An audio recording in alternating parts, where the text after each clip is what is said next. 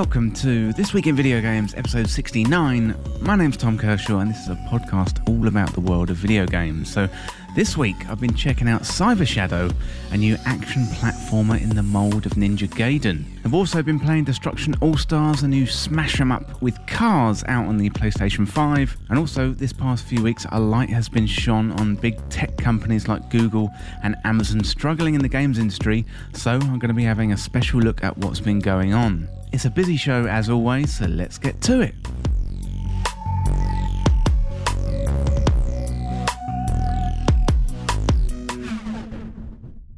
Welcome to the show, everyone. I hope you're well and you're having a good week. Now, I'm good this week, and we're into February already, so this is the shortest month and also the coldest month here in the UK. And these past couple of weeks have been really interesting in terms of big tech companies. So, Google have decided to call time on their Google Stadia Studios project, which is a real shame but somewhat predictable. And this week, I'm going to be having a look at what's been going down with Google and Amazon as well, thanks to a great article from Jason Schreier. That one focuses on Amazon and their struggles to create hit games, but Google hasn't really been having a great time of it either. So today I'm going to check out and share some reports that shine a light onto their struggles, and it just goes to show that making it in the games industry is hard work and it takes dedication to the craft. Just coming in and simply buying all the capabilities doesn't always work, unless you're Microsoft, of course. Alright, that is enough intro waffle from me, so let's get into what I've been playing this week. Well, this week I've been on somewhat of a retro adventure with Cyber Shadow, first of all, and then also Turrican Flashback. So, Cyber Shadow is a new game with an 8 bit aesthetic and it's available on multiple platforms.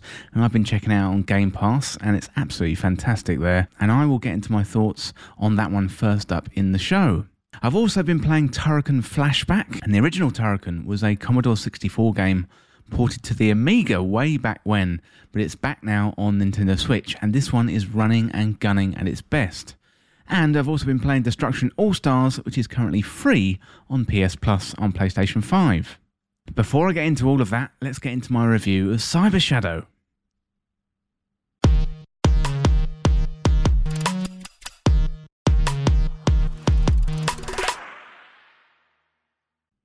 So Cyber Shadow is a new action platformer which harks back to the days of 8-bit games, both in graphical style but also in its difficulty too.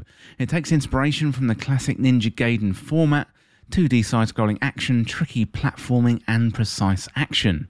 It's out on pretty much everything and it's definitely worth sinking some time into. So, Yacht Club Games have given the world Shovel Knight, and now they're teaming up with Mechanical Head Studios to publish Cyber Shadow. And this is a retro looking game set in a cyberpunk world. And after your play session, you're going to feel like you've been through a marathon of sorts because this one is tough. So, you play as Shadow, the last ninja of his kind, and Shadow is woken up early on in the game to reveal a sinister and cyberpunk world. It's your job to understand what's been going on. The Shadow is sick and under threat, and you have to figure out what's happened to his world. Now, one thing that immediately grabs you about the game is the gorgeous 8 bit pixel art cutscenes. And the story is pretty minimal, and there's a threat, and your clan has been destroyed, and you're out for revenge, and off you go. Gameplay in Cyber Shadow is inspired by Ninja Gaiden, so it's your job to navigate the world armed with only a sword to begin with, so you can use jumps, dodges, and attacks to remove the enemies from your path. The controls are pretty simple. You can attack and jump, and that's pretty much it until you open up a series of power ups later on in the game. So, Cyber Shadow eases you in nice and gentle on the first level, but then the difficulty really ramps up as you get past the first stage. So enemies are going to attack from the air, the ground, throw projectiles, and you're going to have to have your wits about you at all times. So Shadow starts out with a simple katana, but as you progress through the game, you'll pick up power-ups and other items to make battle a little easier. So these power-ups, they're hidden in the environment. For example, you know, you can knock down a wall and you may uncover a hidden power-up that'll give your katana an extra edge. As you make your way through the levels, you get ability power-ups including ninja stars, which allow you to attack from distance. New abilities and items offer a nice variety to Cyber Shadow's combat, giving you the extra tools you're definitely going to need to take on the intense environments. Enemies come at you at pace as well as the environmental challenges, and you're likely going to die a lot, and repetition is going to be your friend. You know, I may be a little bit out of touch, but I found the difficulty a little bit frustrating. And when you first enter a new area or head into a new level, then it's likely that you're going to fail, but don't let that discourage you. You know, get your head down, get back in there, try again, as it's ultimately very satisfying when you take care of that boss at the end of the level. To help with the ever increasing difficulty, there's a good amount of regular checkpoints, which you'll reach with absolute glee, let me tell you. And if these checkpoints weren't there, then I'd probably label Cyber Shadow as being very obtuse, but these little havens make the difficulty motivating rather than off putting. So each time you make it to one of these checkpoints, you get a refill of health, and you can also buy SP2 and as you make your way through the levels, make sure you're picking up money as you go, as this will drop from enemies after you kill them, and you're going to need that money if you want to buy SP from those checkpoints. Progress through Cyber Shadow is quite linear. There's not a lot of retracing your steps or exploration that you would find in a Metroidvania game, and this is perhaps a good thing, as Metroidvanias have become a little bit oversaturated in the past few years. So this is a straightforward linear path, although getting to the end of that linear path is not going to be straightforward at all. There is a little bit of exploration, but these slight sidetracks won't distract you from the main objective too much. Now, I really love the 8 bit graphical style of Cyber Shadow. I'm a huge pixel art fan anyway, plus, I grew up with the NES and the SNES, so it reminds me of sitting on the living room floor as a kid with a controller hooked into the console on the main TV, spending summers and weekends trying to beat Castlevania and games like Contra. So I played this on Xbox Game Pass for PC, and the colours and the sprites pop off the screen and the animation is absolutely beautiful. The platforming too feels really tight, and the overall feel of the game is really, really satisfying. But one of the best elements of the game by far is the music. Enrique Martin and Jake Kaufman have done a great job with the music, and it works brilliantly with the cyberpunk aesthetic. It's one of those soundtracks that you'd happily listen to on Spotify, even when you're not playing the game. So it's not the longest game in the world, and if you're getting a beat down throughout the game, then this might make you happy to find out it's only 8 to 10 hours all the way through. For me, I would have loved to have seen more, but it's the perfect Game Pass game, a phrase which I find myself saying more and more. This is a perfect pick up and play, and you don't have to invest too much in the story, and for those of a certain age, it's going to be a trip down memory lane. And if you're a fan of the action platformer genre, or you like the old Ninja Gaiden games, then this is a must try. So it's developed by Mechanical Head Studios. It's available on the Xbox Series S, X1, PS4, PS5, and also on Nintendo Switch, and it's probably a really, really good fit for the Switch. It was originally released on the 26th of January 2021.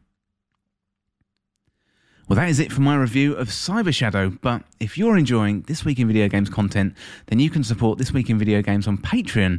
Just go over to patreon.com forward slash This Week in Video Games for benefits like joining in community discussions on podcasts, early access and exclusive content, content voting, and YouTube and podcast shoutouts.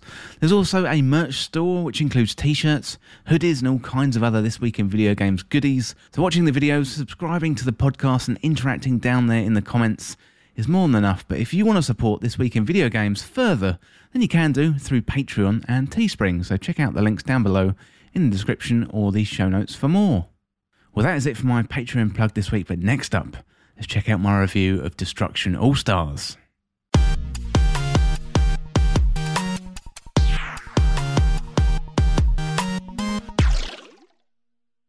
So Destruction All Stars is a new smash 'em up driving game from Lucid Games, recently released on PS5 via the PlayStation Plus. So if you've got this service, then you can pick it up for free, which is probably the best for the game. You know, originally this was slated as a launch title for PS5, but the release was pushed back. You know, it's fun at times, but after a few hours into the game, you'll probably be relieved that you didn't pay for this one.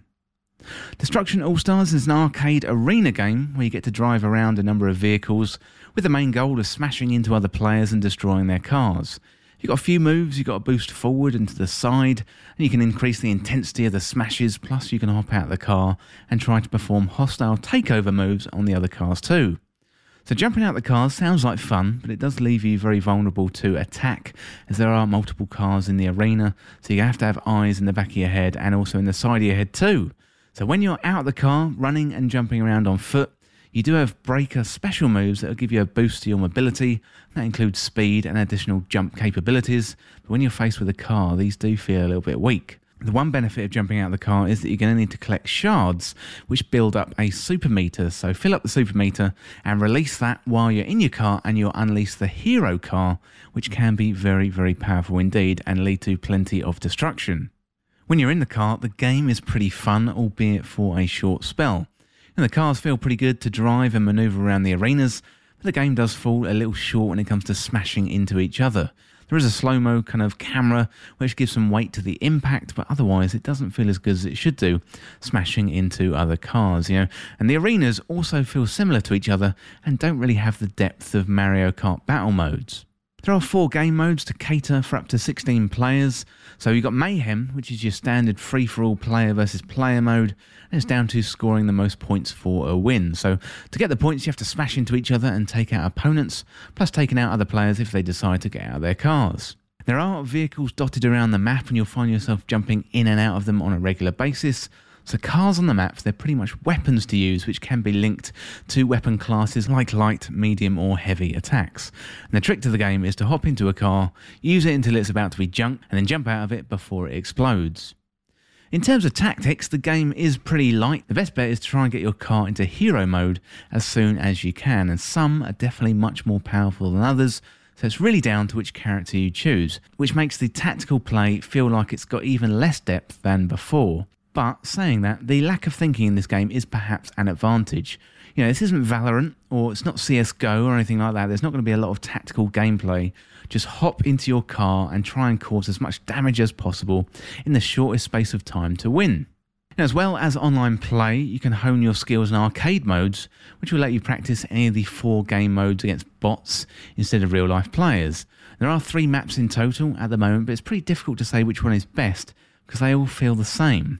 There's a shallow customized mode too, which has your classic emotes and skins, which you can buy through in game currency or purchase via real money. Although personally, I'm not going to be sinking any money into this game. Talking of spending real money, this brings us to the challenge series mode. So, currently the game has three in total, and you've got seven unique challenges across a variety of game modes. It's kind of a career or story mode that includes some cutscenes between characters, but to progress, you have to pay. You know, initially, you get one challenge for free, and then you get rewarded with some basic cosmetics. But then, if you want to do another challenge, you have to pay. And this feels like a real drag considering the rewards don't really feel worth it. They're essentially a massive paywall to potentially some of the best content in the game. So the launch and the subsequent discovery of this does feel off. So the game was initially going to be a launch PS5 game, presumably at the new £70 threshold. If I paid £70 for this game, I'd be very disappointed as I don't think it held my attention for more than a few hours and offered me little incentive to come back. Now, I don't know if this microtransaction paywall was put into the game in a hasty decision after it was decided this was going to go on to PS Plus, but it doesn't feel good and it doesn't motivate me to A, play for very much longer than I have related to this review, and B, I don't really want to recommend it to others. On the positive side of things, the game looks beautiful and takes advantage of the PS5 capabilities.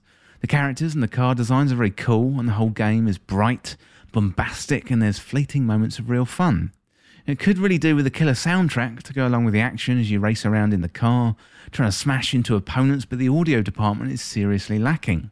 So, related to the audio, there has been an issue at launch where the game turns on voice chat by default and your controller microphone too, and you can't even mute individual players, which seems really obtuse in 2021 especially if you've got someone screaming offensive expletives down the other end of the internet at you or the whole lobby. Although I have heard the developers have patched that since launch. There are definitely some issues here though with the game, that's for sure, and it feels like another game that was released too early with some major issues not either being picked up or it was just rushed through. There's definitely marketing pressure here. You know, first it was to get the game out for launch of the PS5, and secondly it was to get it into that PS Plus window for February. It's a shame because you can definitely feel it as a player. Destruction All Stars, you know, has its moments. It looks great, sometimes feels great. When you've got a full lobby of players all smashing and crashing around, there's moments of having a good time. The controls are pretty tight, and it's a great looking game too. And it is free at the moment through PS Plus, so given you don't have to pay to jump into the game, now, I do think it's worth picking it up and giving it a go. You don't have to engage with the microtransactions if you don't want to, and make sure you look into your audio settings, otherwise, you could be sharing or hearing more than you bargained for. So, the game was developed by Lucid Games, it was published by Sony, it's a PlayStation 5 exclusive, and it came out on the 2nd of February 2021. Well, that is it for my review of Destruction All Stars. Next up, let's have a look at the all platform charts.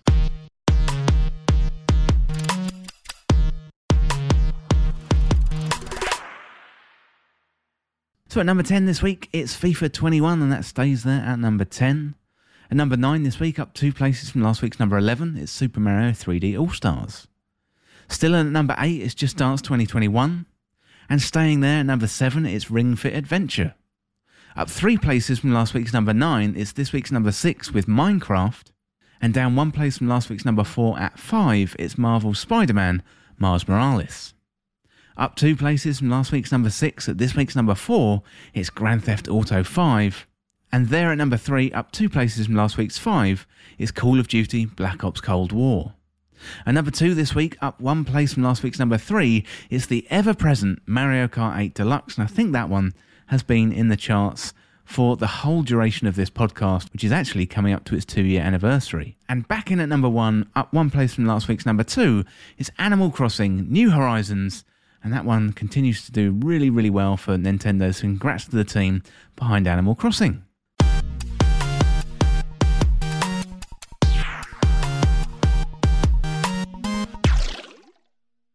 So, next up in the show, I want to do shine a light on some great stuff out there.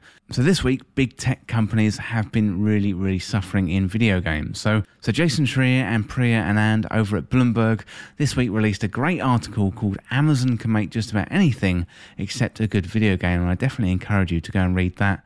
It talks about Amazon trying to buy in loads of capabilities and the fact that they haven't released any good games yet and they're not listening to their video game specialists that they've hired developing their own engine, which is failing, and also the absolute failure of Crucible 2. And I'm quite disappointed by this because I am really looking forward to New World, hopefully coming out later on this year. But reading this article and seeing what goes on behind the scenes really, really makes me shake my head. But I definitely recommend go over and read that article. I'm going to link it down there in the description and the show notes for you to check out. But Google this week had an announcement and shut down its internal Stadia game studio I'm going to take you to an article by Michael McWhertor out of Polygon now for all the details. So, Google is shutting down its internal game engine studios tasked with making video games for Stadia, the company's game streaming platforms. The Stadia GM and Vice President Phil Harrison announced the closure of Stadia Games and Entertainment on Monday on the Stadia blog. Creating best in class games from the ground up takes many years and significant investment, and the cost is going up exponentially, Harrison said. Given our focus on building the proven technology of Stadia as well as deepening our business partnerships, we decided that we would not be investing further in bringing exclusive content from internal studio team at SG&E beyond any near-term planned games. So Stadia Games and Entertainment Vice President Jade Raymond is leaving Google Harrison confirmed, and the decision to shut down its internal studios will impact approximately 150 developers, according to a report from Kotaku. So Harrison said that most of the SG&E team will be moving on to new roles, and we're committed to working with this talented team to find new roles and support them. So Google announced Stadia Games and Entertainment in 2019, with Raymond serving as VP of the game studio, and Stadia Games and Entertainment comprise multiple studios with locations in Los Angeles and Montreal. And the Stadia game development team was expected to reimagine a new generation of games, Raymond said in 2019, and work with external developers to make Google Stadia's technology available to partner studios. So Harrison said that Google will continue to support Stadia and expand its effort to help third party developers and publishers to the cloud gaming platform. We are committed to the future of cloud gaming and will continue to do our part to drive this industry forward, Harrison said. One goal remains focused on creating the best possible platform for gamers and technology for our partners, bring these experiences to life for people everywhere. And Google Stadia launched in selected markets in November 2019, promising games streamed from the cloud to non console platforms and the cloud gaming platform was initially available on a variety of devices, including personal computers, Android smartphones, and Google Chromecast. At launch, Stadia users were required to purchase a Google Stadia Premier Edition $129 bundle that included Chromecast Ultra, a wireless Stadia controller, and three months of Stadia Pro, a service that offered free games and video streams up to 4K resolution at 60 frames per second with HDR lighting. In April 2020, Google reduced the buy in cost of Stadia, making it free for anyone with a Gmail address, as well as offering two free months of Stadia Pro, which included access to nine games at the time. So, with Amazon's failures already plastered over the press and Google Stadia announcing the close of their studios, So Amazon came out earlier this week and reiterated their commitment to games. So this one comes from Jordan Oloman out of IGN, and it's entitled Amazon's new CEO commits to making more games after reported internal struggles. So Amazon's incumbent CEO Andy Jassy has pledged his support to the company's gaming division following reported internal struggles at Amazon Game Studios. So in an email seen by Bloomberg, Jassy acknowledged that the difficulties faced so far, which has seen the likes of games like Crucible being shut down after only months after its initial launch, so some businesses take off in the first year, while others take off in many years, Jassy said in an email to staff. Though we haven't consistently succeeded yet in AGS, I believe we will if we hang in there. And Jassy is set to replace Amazon CEO and founder Jeff Bezos later this year after Bezos announced that he was stepping down on Tuesday. Jassy's supportive email was apparently a follow up to an email from Mike Frazzini, the current head of Amazon Game Studios. Frazzini was addressing a recent Bloomberg report which illuminated behind the scenes issues at the studio. Bloomberg's report alleged a bro culture at AGS and alluded to multiple cancelled projects, mismanagement, and a difficult to work with game engine in Amazon Lumberyard, which was apparently causing difficulties during development. In the emails obtained by Bloomberg, Frazzini is reported to saying that the studio has zero tolerance for the kind of behaviour described, or anything less than a fully equitable and an inclusive environment, and we've learned and improved a lot along the way, myself included, and we will continue to do so, Frazzini continued. Making great games is hard, and we're not going to get everything right. So Amazon hasn't had a lot of success in the gaming space so far, but Jassy and Frazzini's comments suggest they don't seem to be giving up just yet.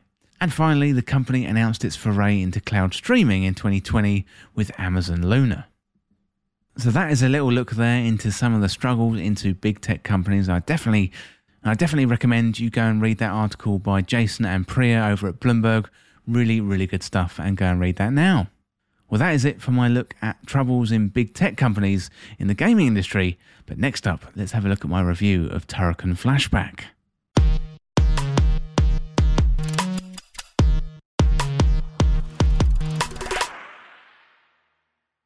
So Turrican has arrived on Nintendo Switch in the form of Turrican Flashback, providing that nostalgic look back onto one of the most beloved running and gunning shoot 'em ups of the 90s. So Turrican Flashback is a compilation of Turrican games, including Turrican, Turrican 2 The Final Fight, Mega Turrican, and Super Turrican. The original Turrican came out in 1990 for the Commodore 64 and was later ported to the Amiga, and this is the version that we see here ported onto Nintendo Switch.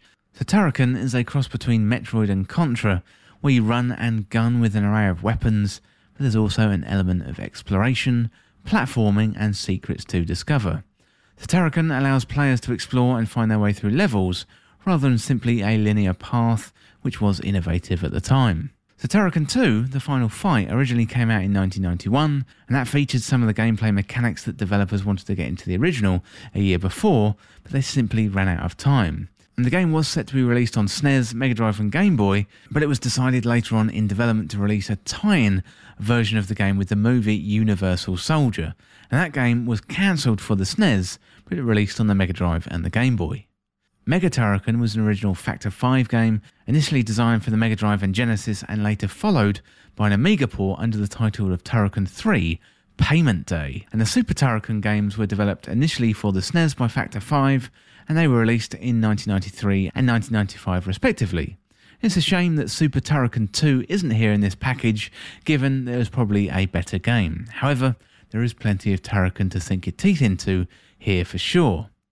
In terms of gameplay, they offer up a set of similar moves, skills, and abilities. You've got the standard shooting, where you can use your beam attack to attack a large number of enemies at close range. Much like Samus in Metroid, you can also roll into a little ball and get through little gaps or evade enemy attacks. One thing that surprised me was how well these games hold up today. There has been a few attempts at recent run and gun games, including Cuphead, Enter the Gungeon, and also Broforce, and these Turrican games hold up well. The games are fast, and you're going to have a lot of enemies coming at you at pace, and you're going to need your wits about you and practice to get through these levels rather than the single hit kill that other games have employed, you get a health bar, although you're going to find it getting depleted rather quickly if you simply run and gun into an area. There are calmer moments of exploration and platforming, which sometimes feel a little bit less directed than perhaps you would want. and that is where the age of the game can start to show itself a little.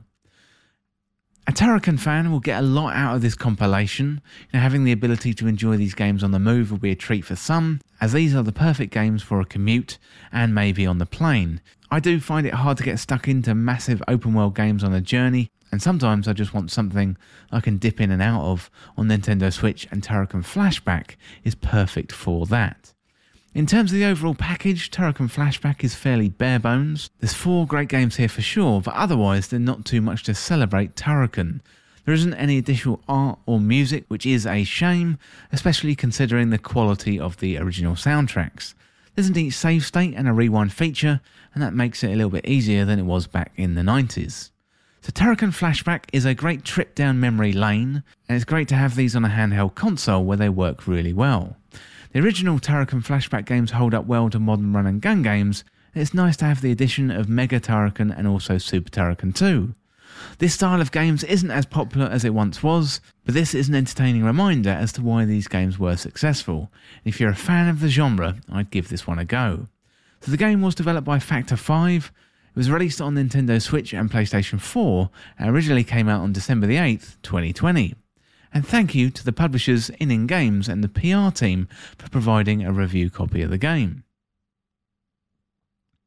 Well, that is it for my review of Turrican Flashback. Next up, let's look at what we've got coming out in the next few weeks. So, it's pretty bare bones in the next few weeks. So, we've got Little Nightmares 2. That one's coming out on the PS4, Xbox One, Switch, and PC. It's coming out on February the 11th. On February the 12th, we've got a big one. It's Super Mario 3D World and Bowser's Fury. That's coming out on Nintendo Switch. And then on February the 18th, we've got King of Seas. That's coming out on PS4, Xbox One, Switch, and PC. Well, that is it for this week's episode. And if you want to get involved in the show, then contact through patreon.com forward slash this week in video games or check out the latest on the website. So send in your questions, your comments, and your video game stories. I'm always interested in hearing from you, and I'd love to post up your question on the show. Well, thank you as always for watching or listening, and for more This Week of Video Games content like this, subscribe on YouTube or the podcast and share with a friend. To join our community, check out the Discord link in the description, and you can follow me on Twitter at TWIVG Podcast. If you enjoyed this podcast or found it useful, liking and sharing it would really help me out. Otherwise, check out the other podcasts in the feed. Thanks again, and I'll see you in the next one.